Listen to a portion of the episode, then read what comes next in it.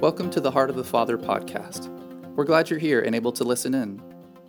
We're praying the Lord will speak to your heart through this message and that you be transformed more and more into the image of Christ.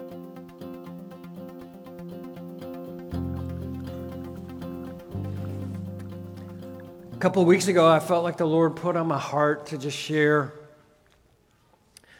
Um, the topic in general is called Living Under the Father's Smile. I've called it Joy in the Journey. And I find and have found over the years that there's a lot of believers where they struggle in their relationship with the Lord and they're not quite sure what He thinks about them or how He relates to them. And that's a problem uh, for many reasons. But my heart is for all of us to walk before the Lord with confidence in His embrace confidence in his purposes, confidence in his working in us, that he's going to complete the good work that he began in us. Amen? So I want to go after this a little bit. This is really important for us as believers. I'm going to start with Romans chapter 14, and we're going to head on in to this. Romans chapter 14.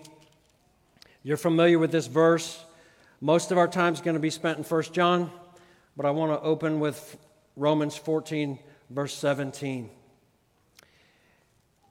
Here's what it says For the kingdom of God is not eating and drinking, it's not about the externals primarily, but righteousness, peace, and joy in the Holy Spirit. So, the kingdom of God is what, in essence? It's, it's really where Jesus reigns and rules and has authority and he's in charge. That's what the kingdom is. So when we're walking with Jesus and we're under his lordship, these characteristics should be part of our lives righteousness, peace, and joy. But they're not just simple righteousness, peace, and joy. They're powerful, life changing, life altering, mood altering, mind shifting forces of God and His working. So, righteousness is right standing with God. Would you agree with that? When Jesus made us righteous by His blood, He put us into right standing with God. That's the internal aspect of it, right? So, we should be able to walk before the Lord recognizing that I'm in right standing with God. Okay, this should be normal Christianity. You following me? Okay, there's the internal part. There is an external component to all of these things. When we are righteous internally and we're in right standing with God, how should that reflect in our lives outwardly? We should walk and live in a way that reflects that we're in right standing with God. The way that we live our lives rightly honors the Lord. So, this is part of when Jesus is Lord of our life, He doesn't just give us positional truth in order to make us happy. He doesn't just say, I've made you righteous with my blood and you're in right standing now, so you can go out and do whatever the heck you want and everything's going to be okay. No. There's an internal reality that He plants inside of us, and it's supposed to shape the external reality of our life at the same time. Would you agree with that? Okay? So, righteousness Right standing with God causes me, by the power of grace and the power of the Holy Spirit, to live a life that rightly honors God. This is the kingdom. Peace with God is reconciliation. So now, instead of being God's enemy, were you the enemy of God? Okay. There's only three of us that were, so I guess the rest of us aren't saved. We still are the enemies of God. Every person outside of Christ was the enemy of God. Why were we the enemy of God? Because we did whatever we want, and essentially, we just told him, just keep that to yourself. I'm going to do what I want. If you serve what I want, then you're okay. Otherwise, stay away. That's rebellion, and that's not okay. But now, through Christ, we have been reconciled to the Father. Now, where there was enmity and we were enemies, now there's friendship with God, where we're actually in fellowship. And not only that, we're born of His Spirit. We actually have the DNA of God inside of us by His Spirit. The Spirit of Christ lives inside of us. We're reconciled and we're rightly aligned with Him. And so there's an external component of that peace. When we walk in that peace and we take hold of that, what happens in the external of our life? Well, in circumstances that are bad, we have a peace that makes no sense. Right? Is that what the Bible promises? Make your request known to God, and the peace of Christ will guard your heart and mind. And it is the peace that what? It surpasses understanding. This doesn't make sense. You, I enjoy church history, as you probably know if you've been here any length of time. I, I love reading and I know some of it's morbid, where you read the, you know, like Fox's Book of Martyrs, and the, there's a new one now that's for the 19th and 20th century. But, but reading the stories of martyrs who gave their life for Jesus and the, the witness that they put forth to the unbelieving masses that murdered them, burned them at the stake many times, of being at total peace and total calm is remarkable. I love particularly Polycarp, disciple of John, the apostle, in his old age, 80 something years old, they took him and they were going to burn him at the stake unless he recanted Jesus. And they said, Old man, you can still live longer if you will just recant Jesus. Of course, they always go after the leaders because then that affects if the shepherd scatter, then the sheep scatter with it. Just recant, and you can live your life out. And Polycarp is there, tied to the stake with bundles of sticks around him with oil on them. And he just starts laughing. He's, why why would I deny him all the days of my life? He's only done good to me. And then he says, Bring the fire. Bring the fire. He wasn't saying it like we say in revival services. Lord, bring the fire. No, he said, Bring the fire. Because there was a peace that, even in a circumstance that was ridiculously difficult, where he should have melted down, because of the internal peace that he had with God and the confidence that he had that he was reconciled and right with the Lord, he's like, All you can do is take my life. That's the way Jesus talks in the, to the church in Sardis, right? In the book of Revelation, to the letters to the seven churches. He says, The devil's going to put some of you in prison for 10 days. Look, no big deal. Just be faithful unto death. Don't fear those who can kill the body because that's all they can do. They can do nothing after. I tell you who to fear. This is Jesus now. Fear the one who can cast both body and soul into hell. We live in the righteous fear of the Father. But peace has ramifications in our circumstances. It also has ramifications in our relationships because the Bible teaches that because we are reconciled to God and we're all brothers and sisters, then we should live at peace with one another, right? We're supposed to pursue peace. As far as it concerns you, pursue peace, seek after it. It's important to the Lord that we live in oneness. So I would encourage you, like if you have relationships in your life where you, when, when you see people, you cringe, how, how many know people like that? You see them and you just kind of look down. You don't want to meet, you don't want to have eyes meet. Brothers and sisters, how many have relationships in your family? Probably more hands. The Lord's desire is for there to be reconciliation, especially among brothers and sisters in Christ. That peace that we have inside is supposed to translate into living at peace and oneness with each other. So there's an internal and an external reality, and then joy is the one that I wanted to emphasize for just a moment before we move into 1 John. What kind of joy is this that we have in Christ Jesus? When Jesus is ruling, what kind of joy do we have? How did Peter describe it? Yeah, yeah. He said, You greatly rejoice with joy inexpressible and full of glory. This is outrageous joy. This is outrageous joy. How many have felt outrageous joy in your relationship with the Lord? Okay. Where you just wanted to shout and jump and laugh, and it's not your personality. There's just something that is so happy about being with Jesus and Him being in control of your life. There's an outrageous joy that comes from the Holy Spirit. All of these things are fruits of the Holy Spirit in our lives. And so, one of the compelling witnesses to the value of Jesus is that He is the center of joy in our lives, whether everything is hard or everything is good. Because God is most glorified in us. How many know this? When? When we're most satisfied in Him. The most compelling witness of the reality and the beauty of Jesus in our lives is when we are so satisfied in Him, where He is the center of our joy, no matter what the circumstances. Read the story of a, a brother who was in a communist country, persecuted for his faith. He was thrown into prison because he had been a leader in the house churches. And they repeatedly beat him. So they try to break the leader so that word will get out. They renounce Christ, and so then everybody else will get depressed. And he was in there for a long time. And they had daily beatings where they took him out and they just pummeled him and they beat him. And all he had was his cell with a hole in the ground and he had one blanket, and it was cold. He didn't have enough to eat. And they took him out one day for his beating.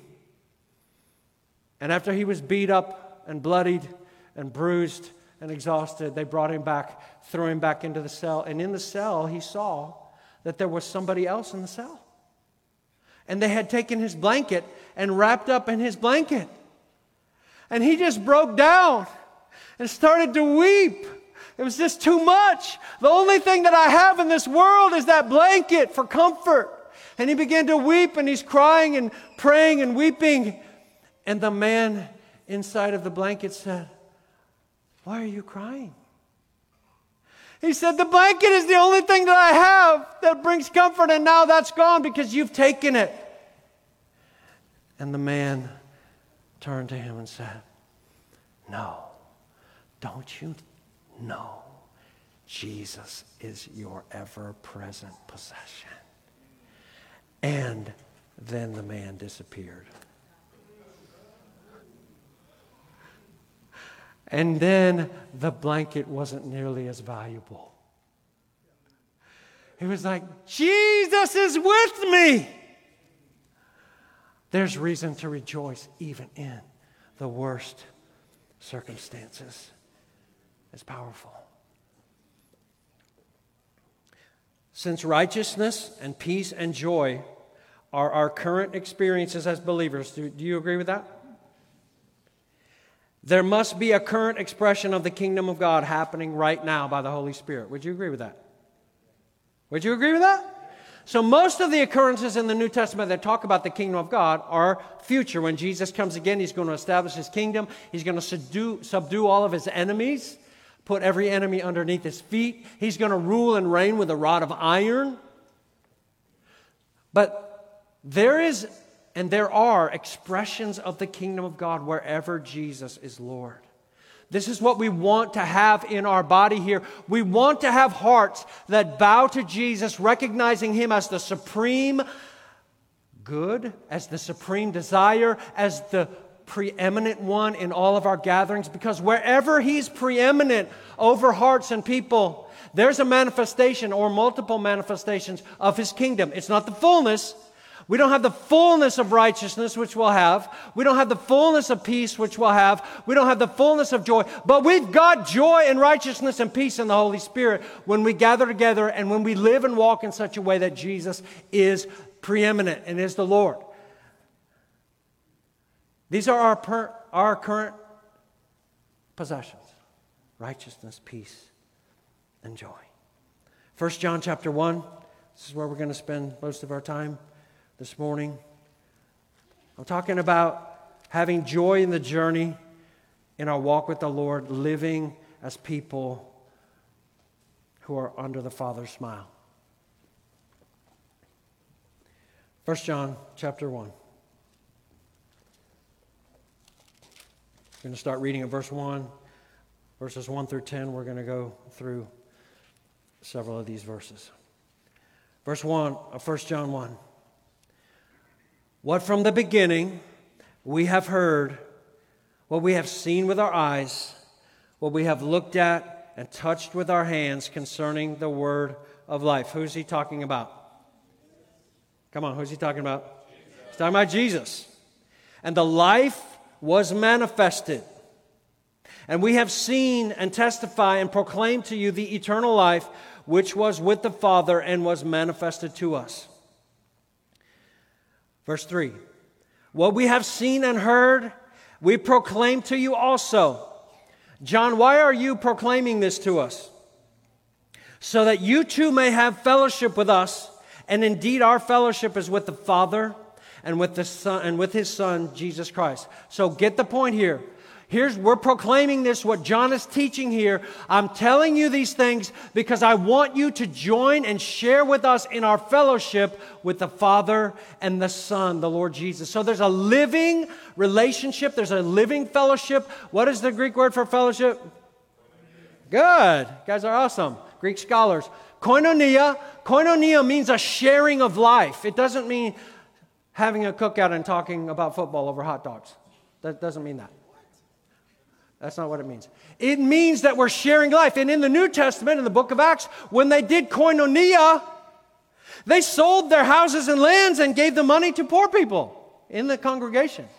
That's how they did koinonia. So when you do koinonia at Starbucks, which I'm not recommending Starbucks, but nevertheless, if you're already hooked in there, um, find another place like Black and Brew. Starbucks is so in your face with all of their anti God stuff. Like, just something to think about with you investing your money. Um,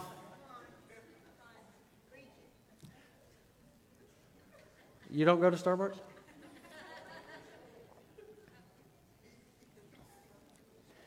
No, you made me lose my place. All right, we're in verse 3. We're talking about fellowship. So, the point of all of this is fellowship. So, when you go out and have coffee with a friend, here's the point. What koinonia might look like is you saying, Hey, how are you doing? Well, doing okay. Struggling a little bit. What are you struggling with? Well, not able to pay my rent this month.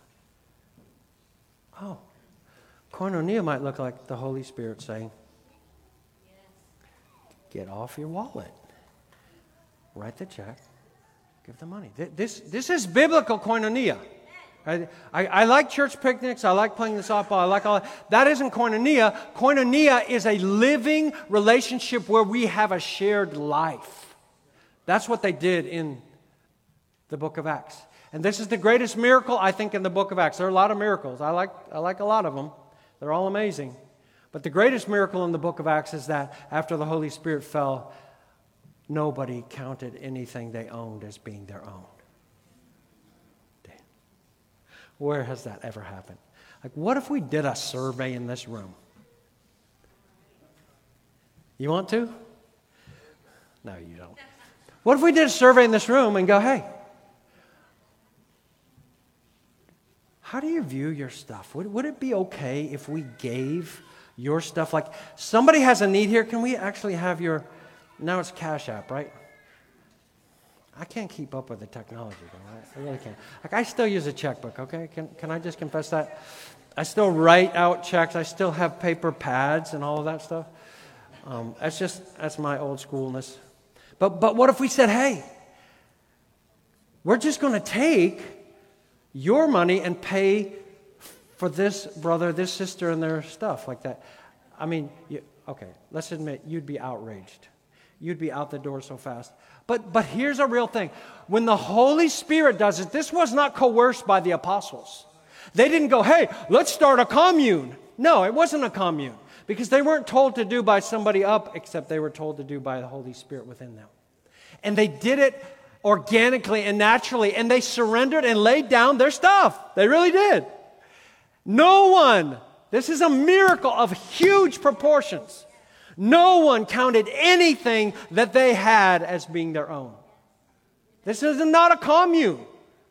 This is the power of the Holy Spirit changing the fearful, self centered heart that clings to what's mine and won't let you have it, from the time we were little toddlers, right? What have you learned if you've raised children? No, that's mine. And if you have ever dealt with the government, you know they don't only say what's mine is mine, they say what's yours is mine too.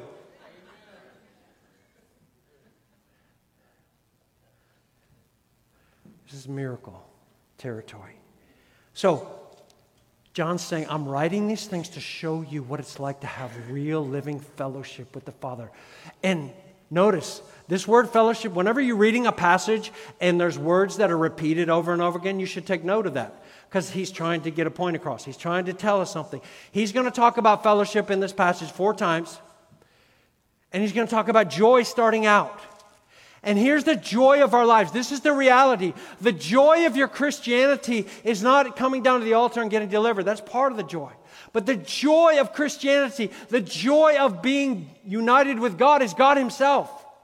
It's fellowshipping with Him. And apart from fellowship with God, you'll never be a joyful person. Not really. The joy of knowing Christ is what propels us. I can tell you that you can get into duty and we can force you in guilt manipulation that you should be doing this and you should be doing that. But that kind of pressure doesn't really work unless it comes from inside pleasure. If there's a delight in the person of Jesus, this is what you see in Paul in Philippians chapter 3. I count everything else to be dung, dung, compared to knowing Christ Jesus my Lord, for whom I've suffered the loss of all things and count them but rubbish, that I may be found in him, not having a righteousness of my own, but that which comes through faith. And then verse 10, he goes on this longing. See, the pressing that comes further in that passage in verse 13 and 14, I press for the mark of the call of God in Christ Jesus, wasn't his self willed determination. I'm going to achieve something. Everybody's going to recognize that I'm someone great. Nothing like that. It was that I've got to know you. God, I've got to know you, the greatest treasure, the, the power of the gospel. You know, Jesus didn't just die to set us free from sin. He did do that. But 1 Peter 3:18 I think is so succinct and powerful of what the purpose of the gospel is. Jesus Christ suffered and died to bring us to God. This is the joy in the heart of Christianity is that we're actually united with the living God and we're sharing life with him. How good is it to be hooked up with somebody that's so smart, so rich, so powerful, and so eternal? How good is that? This is what births joy in us, and it comes out in all kinds of ways. John saying, I want you to share in the fellowship that we know. We've walked with this man. We saw him crucified. We saw him resurrected. We watched him ascend to heaven from the mount. But I want to tell you something. There's a living fellowship now by the Holy Spirit that is awesome and amazing. And this is what I want you to experience. This is the heart and soul of the gospel. Is there, can, can I just ask you? I know we have twinges of it. But is there a compelling joy and longing inside of you that you would call the center of the joy of your life? Would you say that Jesus Christ Himself is the center of your joy in your life that radiates? When, when you are by yourself and you think, what is the thing that makes me the most happy? because that's going to be the most compelling preaching that you ever do. You can preach on a street corner, great, love it. You can preach in a grocery store, you can preach everywhere, you can preach from the pulpit, but the most compelling preaching all of us ever do is to actually have a life where Jesus is the center of our joy and everything revolves around Him and the way that we talk and the way that we live. Come on, y'all. You ever been in love? How many been in love? And you dated? Okay. What was your first thought when you got up in the morning? What was your last thought when you went to sleep at night? There's a compelling, drawing, longing love. This is just human, but the divine one is so much bigger. And I can tell you that the beloved in heaven is like a thousand times better than your beloved on earth. Probably more than that. And so I, I want to ask what is the compelling center of your joy? Because that's what fellowship brings. It brings joy. Verse 3 again, we've seen and heard, and we proclaim to you also, so that you may have fellowship with us. And indeed, our fellowship is with the Father and His Son, Jesus Christ. Verse 4 These things we write so that our joy may be made complete. He's not just talking about Himself as John or as the apostles. He's saying our joy together is going to be made complete when you're in fellowship, when you're in a living relationship that becomes the center of the joy of your life. This is the most compelling Christianity that there is. That's why you see the compelling witness in countries like Iran or Saudi Arabia or North Korea or China, where they know that when they make a stand for Christ, they might get their house burned down or their wife raped or take a knife in the gut or have a bullet shot or their church burned down because they don't have any other center of their joy. Their joy is rooted in the person of Jesus Christ. The thing that we fight against in America is that we have all kinds of joys out there and it dilutes and distracts. But here's what we have to regain we have to regain the fact that Christianity, at its heart and soul, is about having a living relationship with the living God who is infinitely delightful, who is infinitely glorious and beautiful. And see, we don't even get much amen on that. But I want us to think. Fellowship with God is the goal of the gospel. That's what koinonia is. God has called us into the fellowship of his Son, Jesus Christ. First Corinthians 1 9 says, and 2 Corinthians 13, verse 14 says, The grace of our Lord Jesus Christ and the love of God and the fellowship of the Holy Spirit be with you all. The whole Trinity, Father, Son, and Holy Spirit, were called into fellowship with them. It's powerful. Verse 4 Fellowship is what produces joy. So I'm going to I'm going to give you essentially one point of truth and follow his line of reasoning through this passage because it becomes really powerful. Fellowship with God is what produces real joy. It's the kind of joy that is excessive. It radiates. It makes you seem really weird. I don't mean act the fool. But, but there's something that happens on the inside. It's powerful. And it changes our loves. Here's the power of the gospel. When we get in fellowship with Jesus, his love is so phenomenal, it melts away and dwarfs all the other loves of our life and subjugates them. So now we have our earthly beloved. I love my wife, y'all. She's amazing. I love my children, they're amazing they're not the center of my joy. I found someone better. He rescued me when I was the stupidest little flesh driven punk you've ever saw. He said, I like that guy. And the angel said, What? He's an idiot. Because that's, that's what I'm talking about. I like to take those kind of people and totally shift the way that they're bent. So beautiful. God delights in that. Sharing our life with Jesus is the center of our joy. Verse 5, let's look at this. This is the message which we have heard from him and announced to you. What is that message? You would think he was going to say, God is love. Would you not? He doesn't say that. This is the message. This is the beginning point of actually having real fellowship with God. God is light, and in him there is no darkness at all. So here's the main point of verse number five. To fellowship with him, we have to live in the same space with him. What kind of a space does God live in? Come on, y'all. You're not preaching good this morning. Come on. What kind of space does God live in? It's light. And what is light signifying here? When he said God is light and in him there is no darkness at all, what is he talking about? That God is just brilliant and radiant and he shines light? What, what's he talking about? Say it.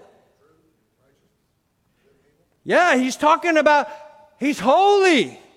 He's different. He's righteous. He has his own aura that comes out of him. His character is that he's holy. He's different. So here's the point. If you want to really have fellowship with the Father, then you have to understand, and the Son and the Holy Spirit. So, can I ask you a question? If you have an unclean spirit, how do you act? Unclean. If you have a deaf spirit, how do you act? If you have a blind spirit, how do you act? But if, if you have the Holy Spirit, how do you act? Oh.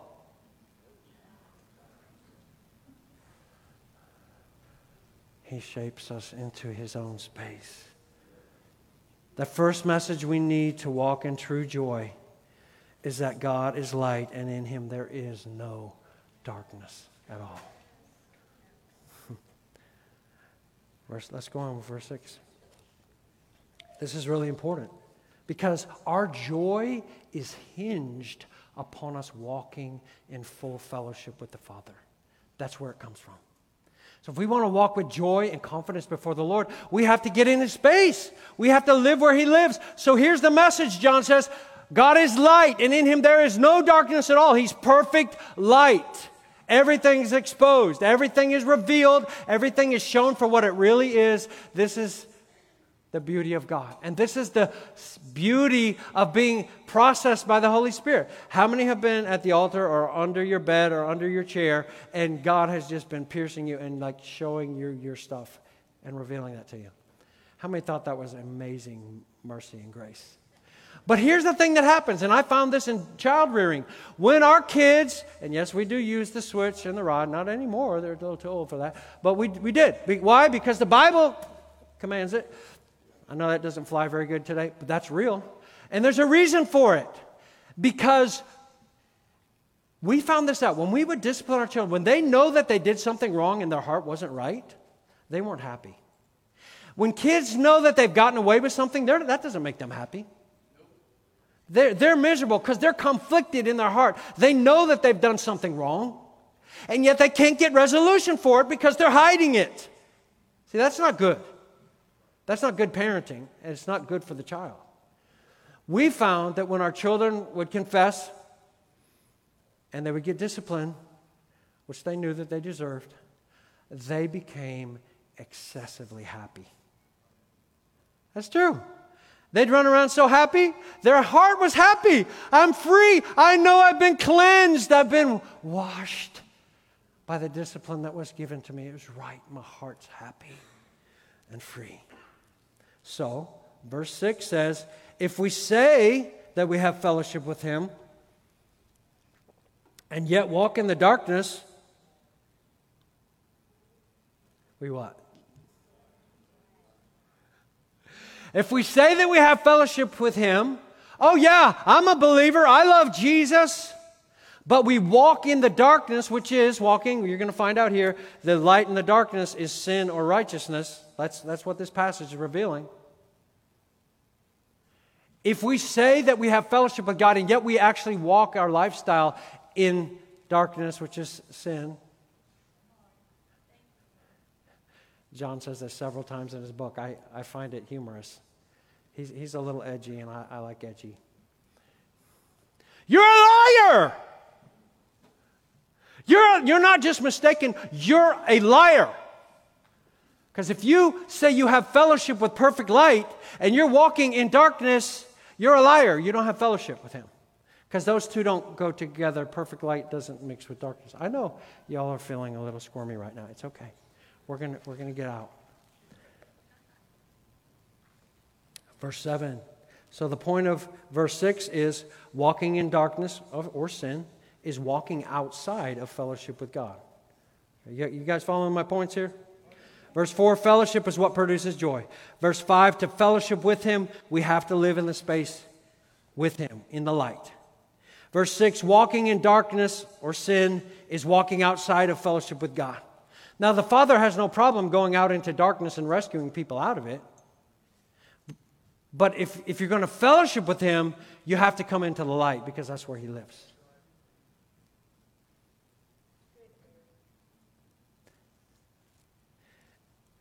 Apostle Paul had a revelation of who we were in Christ. Do you believe that? Do you think that Paul had a, a good revelation of our standing and our position in Christ? How many think you did? Pretty good. Okay. There's six people that raised their hand. Like, have you read the letters of Paul? All right, so, so let me read you just a passage of scripture from Paul to the Corinthians and, and see what you think if he complies with what John is saying here. This is 2 Corinthians chapter 6, verse 14, and I'm going to read down through um, chapter 7 and verse 1. Here's what it says Do not be bound together with unbelievers, for what partnership has righteousness and lawlessness? Or what fellowship has light with darkness? Or what harmony has Christ with Belial? Or what has a believer in common with an unbeliever? Or what agreement has the temple of God with idols? For we are the temple of the living God, just as God said. Listen, Paul's quoting from the Old Testament, he's quoting from Leviticus and other books, and he's applying it to New Testament believers. For God has said, I will dwell in them and walk among them, and I will be their God, and they shall be my people. Therefore, Come out from their midst and be separate, says the Lord, and do not touch what is unclean, and I will welcome you, and I will be a father to you, and you shall be sons and daughters to me, says the Lord Almighty. Therefore, having these promises, beloved, so, as the beloved of God, we have these promises. Let us cleanse ourselves from all defilement of flesh and spirit, perfecting holiness in the fear of God. Now, how many of you hate preaching about holiness? Like you, just you just don't like it. It's just let's let's have something upbeat, whatever. Here, I'm talking about fellowshipping and joy, and you can't separate those. We don't have fellowship with God and joy on our own terms. We have it on God's terms. These verses from Paul, who knew who we were in Christ very well, he put those out there to the Corinthians and goes, Look, if, if you're if you want to walk in fellowship with the Lord and have the fullness of joy, you have to embrace where He lives, and He lives in perfect light. So, walking in the light, verse 7 of 1 John. The point there is walking in the light sustains the fellowship in our relationship with God and with each other. Here's what it says If we walk in the light as He Himself is in the light, we have fellowship with one another. And the blood of Jesus, his son, cleanses us, present tense, from all sin. If we walk in the light, as he's in the light, we have fellowship with one another. We have fellowship with Father, Son, and Holy Spirit, and we also have fellowship with each other. The oneness of the body of Christ is definitely affected by how we walk and by whether we actually have true fellowship with the Father. Because where there's that true fellowship, then the love of the Holy Spirit flows freely between the members of the body. This is part of the issue. This is what sustains true fellowship with God is that we walk in the light. So what does it mean to walk in the light? Well, he, I'm going to read verses 8 through 10 and he gives some explanation of what that means to walk in the light. If we say we have no sin, we are deceiving ourselves, and the truth is not in us. There's my edgy brother again. If we confess our sins, He's faithful and righteous to forgive us our sins and to cleanse us from all unrighteousness. That's so beautiful. If, if He cleanses us from all unrighteousness, then what's left? Righteousness. So when we confess our sins, this is part of walking in the light. We take our darkness to the light. I always encourage people this, this, this is part of sanctification. Guys, we have to fight for the light to be what fills us. When I see darkness, in my, have you ever had a conversation with people and you say something and you know your heart condemns you? Like, I shouldn't have said that. I shouldn't have said that. That had an edge on it. I wanted that to go in and twist. Anybody? Come on, y'all are so righteous. So thinking smug. Come on. Of course you have. We've all felt that, that twinge. So what I do is I take this sword, because it's a scalpel too. It's got two edges on it, right? One cuts the crud off of us and one cuts the head off of the devil. Take this sword. Take scriptures. I write them on cards because I'm old school and I don't have a I don't have an iPad. Keep me in mind for Christmas next year. No, You'd have to show me how to use it. I take those verses and I'll call them out before the Lord. I had this happen not too long ago. There was a brother in this congregation. I'm not going to say who it was. You don't know him, anyways. This has been years, but it seemed like super critical. Everything was wrong, everything was bad. And after a while, it just chafed on me. And uh, we had a text exchange, and some of my texts might have been a little sharper than they should have been. And I knew that my heart wasn't right. I wasn't loving my brother. He irritated the snot out of me. Um, and, and I said some things. I, I didn't cuss him out, nothing like that. I just, I said some things that were very pointed, and I knew the Holy Spirit was convicting me. And I'm like, Lord, there's something in me that is ugly and needs to get cleaned out of me. So I'm going to take the Word of God. And I took verses like Proverbs 15, where it says, A soft answer turns away anger. And I took one like Ephesians 4:29 that says, "Let no unhealthy word come out of your mouth." Have you ever let that verse process you really good? Let no unhealthy word come out of your mouth. None, zero, nada. Let no unhealthy word come out of your mouth, but only such a word as is good for edification. It's supposed to build up, that it might give grace to the hearer. I'm like, guilty. Wasn't building up, wasn't edifying. I wanted to do that.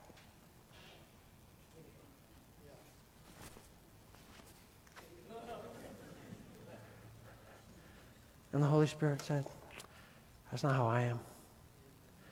That's not what I want. I want you to show my loving kindness. Think about how patient I was with you in the early days. And I drew you to myself, and you were so messed up. And we had 10,000 things to deal with, but I only dealt with them one or two at a time. Think of how patient you are. I was with you. And so I began to go after that because I need to walk in the light, to walk in fellowship with my God. Walking in the light is owning it. Verse 8. If we say we have no sin, we're deceiving ourselves and the truth is not in us. So I need to own it, right? I'm quick to repent. Walking in the light is being quick to repent. I promise you, if y'all listen and on these last couple of points here, it will help you for the rest of your life. I mean that. Quick to repent.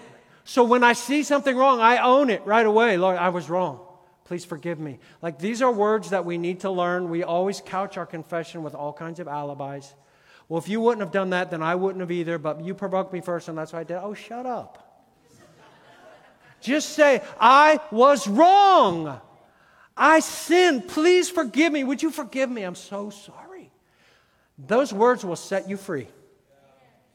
And instead of beating around the bush and going, Was there, please forgive me if there was anything I said that offended you. Oh, shut up. You sound like an athlete or a politician. That's no confession. All that's saying is it's really your fault if you were offended. It wasn't my fault. But if you got offended because it was your fault, I'm sorry. Oh, great confession. Great humbling of yourself to point the finger at them and go, it's really your fault if you got your feelings hurt. So, no. Come on. We need to learn how to repent. So we need to own our sin. If we say that we have no sin, we're deceiving ourselves and the truth is not in us. If we confess our sins, He's faithful and just to cleanse us. Yes, so beautiful. And then verse 10 if we say that we have not sinned, we make Him a liar and His word is not in us. So I'm going to say that walking in the light has to do with this these three things being honest with our sin, trusting Jesus' blood as the only source of cleansing, and being careful and vigilant to living in the light of His holiness. I think that's what walking in the light means. When we walk that way, the blood of Jesus is constantly cleansing us. Like if you have a backlog of stuff that you've never dealt with, and a lot of believers do, I find this out in just doing counseling.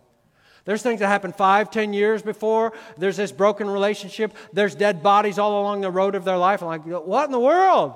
You never dealt with any of that stuff. No, now it's piled up. You, we have to deal with our stuff as it comes and have a clean heart. So, let me just do a little side before we go a little further. You guys doing okay? Okay. I went to a Bible school, one of them, where there was a big emphasis, and I just want to bring this out because I think there's misunderstanding here. There was a big emphasis on being righteousness conscious and not sin conscious. Okay, this is, comes from E.W. Kenyon's books, if you're familiar. We don't have to belabor that, but that, that was some of our textbooks there. And the point was, out of Hebrews 9 and 10 especially, amazing. The sacrifice of Christ is not like that of bulls and goats. It doesn't just cover, it cleanses all the way down to our conscience and takes away the consciousness of sin. Powerful and beautiful, yes. But the way that that got morphed into something that is unbiblical and unhealthy is that means you never talk about sin. You never look at sin. You never really deal with it. You just focus on the righteousness of Christ and everything's going to be okay. And, and the truth is that's just not, that's not accurate.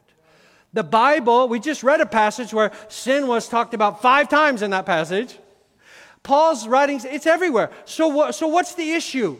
Should we focus on sin or should we not? Well, I'm in agreement with the sentiment that we take 10 looks at Christ for every one look at ourselves.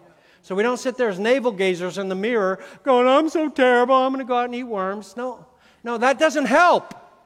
We look to Christ because He's our answer, but we have to do what it says here. We have to own our sin and we have to deal with it through the blood and we have to deal with it decisively so that we can walk in the light, so that we can have fellowship, so that we can have true joy. Our joy is so often stunted in our Christian walk because we don't have a completely clean heart. And we're still covering and hiding things. That's really real.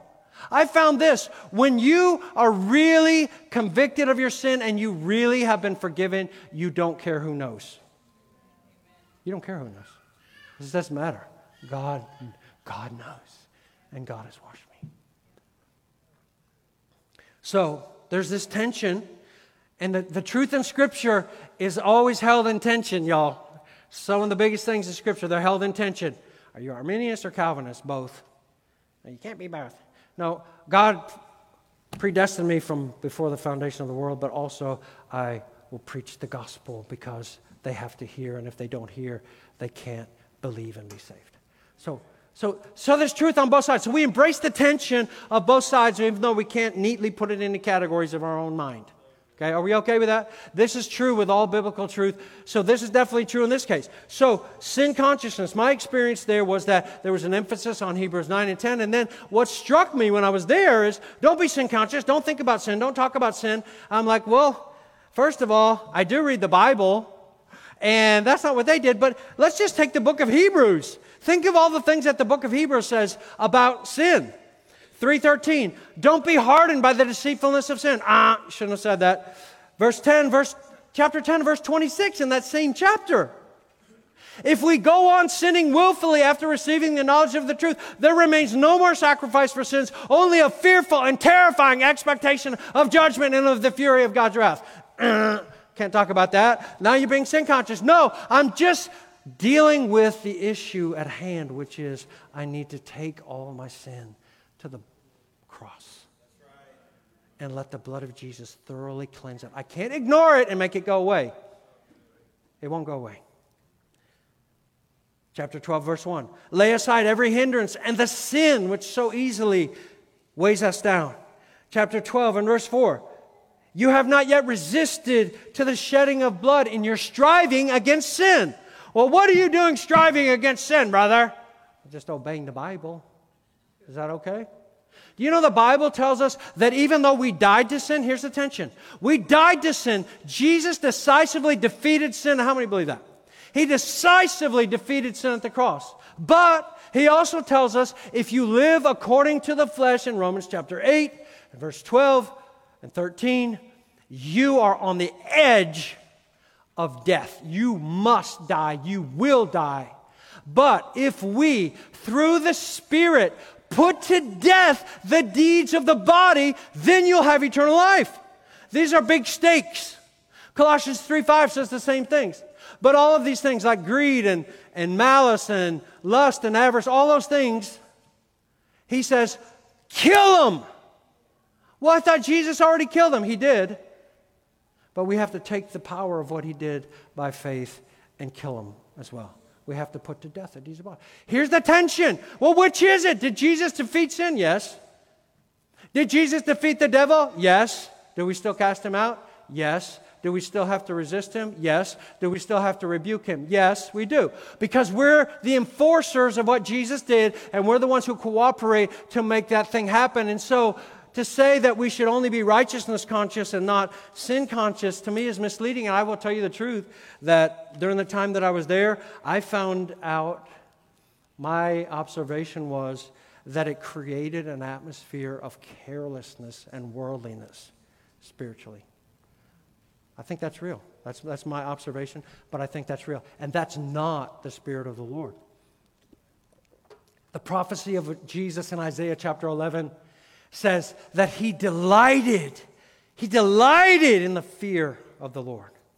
The fear of the Lord is to be careful. One Greek scholar said the word for fear carries the idea of that you have a priceless vase, and that's how you handle it. It's priceless. You don't just go throwing that around go, here, catch.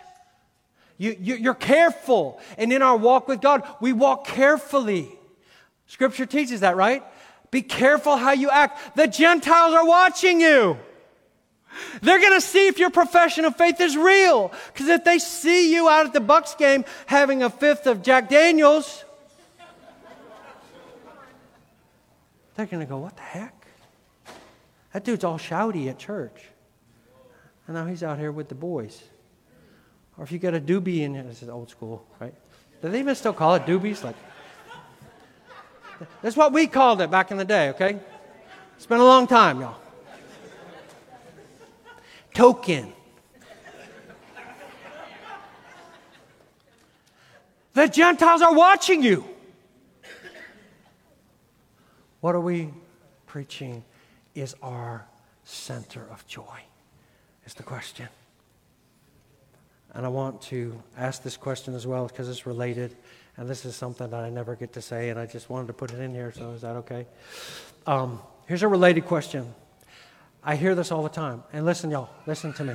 If you've been in this church for a while, you know I preach hard and I spit and lather when I talk about who we are in Christ and the position we have in Christ. I mean, I'm passionate about it. It's important. It's definitely a big part of the gospel. You don't throw that away. But there's a tension there, and we can't throw this other part away of walking in the light. How does God see us? I've had people tell me multiple times he only sees us in Christ. So he only sees us as blameless. Doesn't matter what we do. He only sees. Us. I heard a preacher who started multiple Bible schools tell me that if you murder somebody or you rob a bank, it doesn't affect your relationship with God at all. I'm like, hmm, that's really surprising. Uh, I find that hard to find in Scripture. That's because you're being too sin conscious, brother. No. How does God see us? He sees us as blameless and perfect. He sees us as in His Son. But He also sees us in the way that we live our lives. He's not oblivious to the way that we live and the choices that we make. Come on. So here's, here's strong evidence from Scripture. I'm just going to read this passage to you from Revelation. Read the letters to the seven churches. There's seven churches. These letters were dictated by the Lord Jesus Christ to the Apostle John, probably around 90 AD or so. So 60, roughly 60 years after his resurrection. So Jesus knew about being in Christ and all the. Do, do we believe that Jesus knew what he did when he rose from the dead? Yeah, he did. But listen to how he comes and brings correction to his people. He doesn't say when he comes into these churches, this is a phrase he says over and over again. He doesn't say, I know your position. I know your doctrine. He doesn't say any of that. He says, I know your deeds. I know what you're doing and how you're living. That's what I'm seeing. That's why he came with the flames of fire in his eyes. He wasn't coming to have a revival service, in one sense. He was coming to deal with issues that were actually degrading his glory in the churches. I know this is sin conscious, but can I give you a secret? You can't repent of your sin if you're not conscious of it. And you can't kill your sin if you don't know it's your enemy. If you're in a warfare, how stupid would it be to say, we're not going to talk about our enemy at all. We're just going to talk about how great our army is and how great our uh, weapons are and how great our tanks are. We're not going to, no, we don't talk about it. Foolishness. We need to know the strategies of the enemy and we need to know how to take the power that has been released at the cross and defeat him. So, how does God see us? I'm going to say he sees us as being blameless and holy, but he doesn't have a problem coming with a sword and a whip to say, hey, you're not living in accordance with the profession of your mouth, and it's not okay with me. It's actually bringing discredit on my name. And it's preaching to everybody that my value to you is not what you say it is on Sunday morning. And that's a problem. Revelation 2, I'm just going to read one here. This is so hard to restrain myself. Um, Revelation 2, verse 19 to 26 is Church of Thyatira. I know your deeds and your love and your faith and service and perseverance, and that your deeds of late are greater than at first. Yes, commendation. Praise God. But I have this against you that you tolerate that woman Jezebel, who calls herself a prophetess, and she teaches and leads my bondservants astray so that they commit acts of immorality and eat things sacrificed to idol. That's talking about sexual impurity and compromise with the culture. That's what it's talking about. She's going, It's really okay. Everything's been forgiven. Don't be sin conscious. Just be righteousness conscious. Christ is your righteousness. Everything's good. Don't worry about committing adultery. Don't worry about committing fornication. Don't worry about any of these things because they're already all, all forgiven. Everything's forgiven. No. He says, I have it against you. I gave her time to repent, and she does not want to repent of her immorality. Behold, this is the gentle Lamb of God now. Behold, I will throw her on a bed of sickness, and those who commit adultery with her into great tribulation, unless they repent of her deeds. And I will kill her children with pestilence, and all the churches will know that I am he who searches the minds and the hearts, and I will give to each one of you according to your deeds. Boom.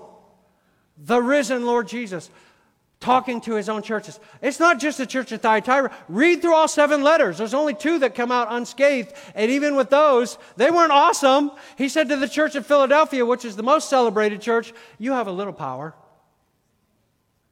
What? You're not full of fire and glory. Come on.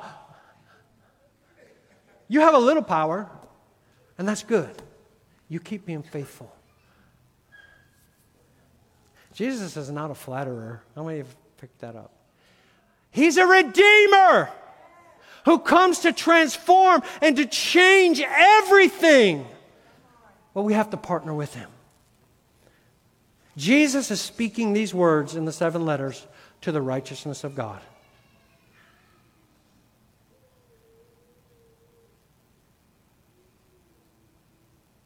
In Christ.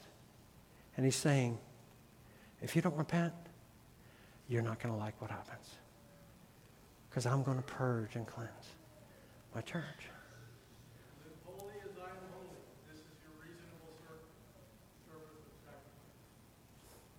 Sorry, brother, I didn't hear you, but I'll talk afterwards. My observation of the fruits, like I told you, is that it produces carelessness. And I want to encourage you, and I'm just going to read one last scripture uh, real briefly. It's out of 1 Timothy chapter 1. This is part of walking in the light.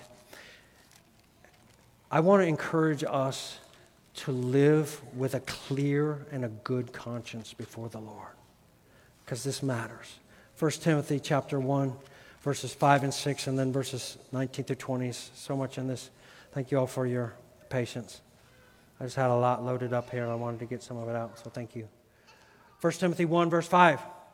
But the goal of our instruction is love from a pure heart and a good conscience and a sincere faith. For some men straying from these things have turned aside to fruitless discussions, meaning it leads to false doctrine. And then verse 19 of chapter 1 keeping faith, Timothy, keep faith and a good conscience, which some having rejected suffered shipwreck in regard to their faith. I have known people that seemed to be all in with Jesus and would have jumped off the Empire State Building for him, who shipwrecked their faith because they compromised in the small things, little things. I've seen marriages destroyed that were beautiful and brought together by God that had little children involved. One person in particular I'm thinking of, my wife helped disciple, get her established in the Lord. And she confessed that she was having a struggle in a relationship at work, having emotional connection, emotional affair. And we, she sat on the couch in our living room and we got down on our knees and begged her. We begged her, do not do this thing. Do not do this thing. You need to confess to your husband right now.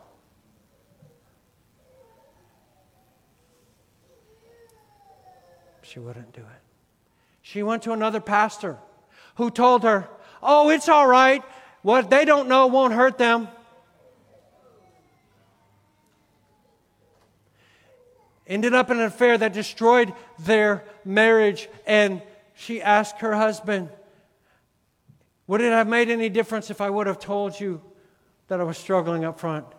He said, It would have made all the difference in the world. But now, I'm not staying with you. Terrible destruction. You go. And I'm not trying to be snarky, but what, what, what if we would have said to her, Oh, don't be sin conscious. Be righteousness conscious. Jesus is for you. He's already forgiven all of your sins, even though you. No, no!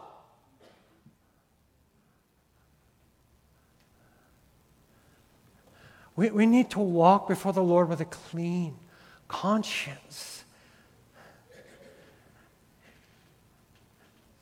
When, when, we, when we do wrong, we need to own it. Like if we're dishonest, if you're dishonest on your, if you cheat on your taxes, then you would probably cheat on your wife.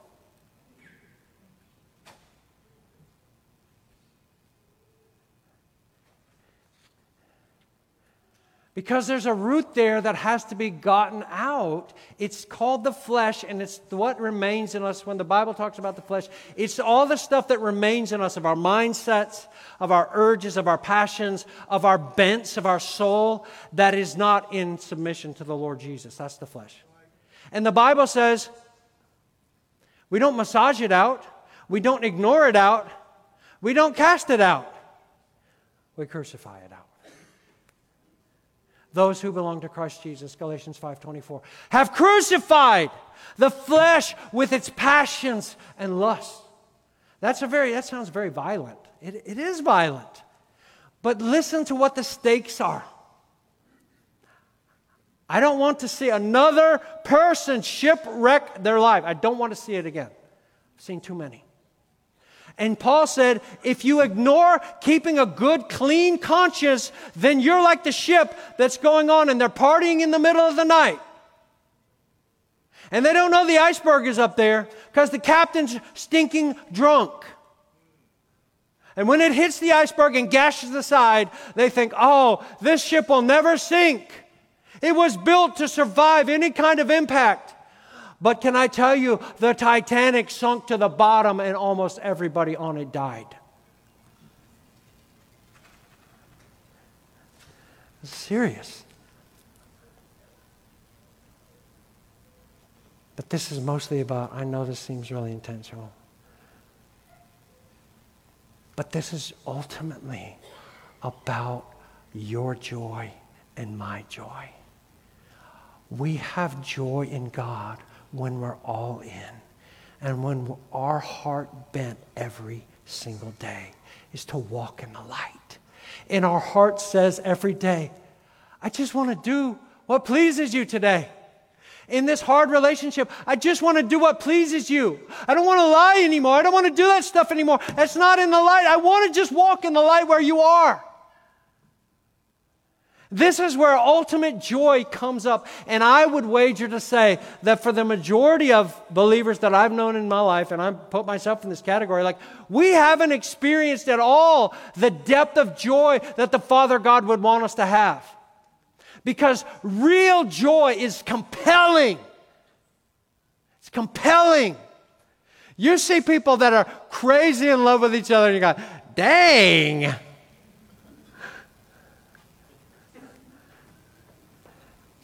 When somebody is passionate and Christ is really, we know the lingo, but is Christ really the center of our joy? That's the question. Is if he is, there's nothing that we give up that even amounts to anything. It's all dung, all of it. Every bit of it is dung. Because of the surpassing value of knowing, of knowing Christ Jesus, my Lord. I've sacrificed everything my career, my reputation. Think of Paul. Harvard educated, double PhD, this dude. I gave all that up. It's all nothing. I just want Jesus. That's a compelling church. That's a compelling life. And I can tell you the truth the people that know you, when that's the flame that burns inside of your soul, they will be impacted by it. It will impact them. We hope this message has been a blessing to you. If you'd like to join us on a Sunday morning or other weekly gathering, know that you're more than welcome. And if you'd like other resources on or about this ministry, or for any deeper questions you may have, be sure to visit our website at hotfmlakeland.com.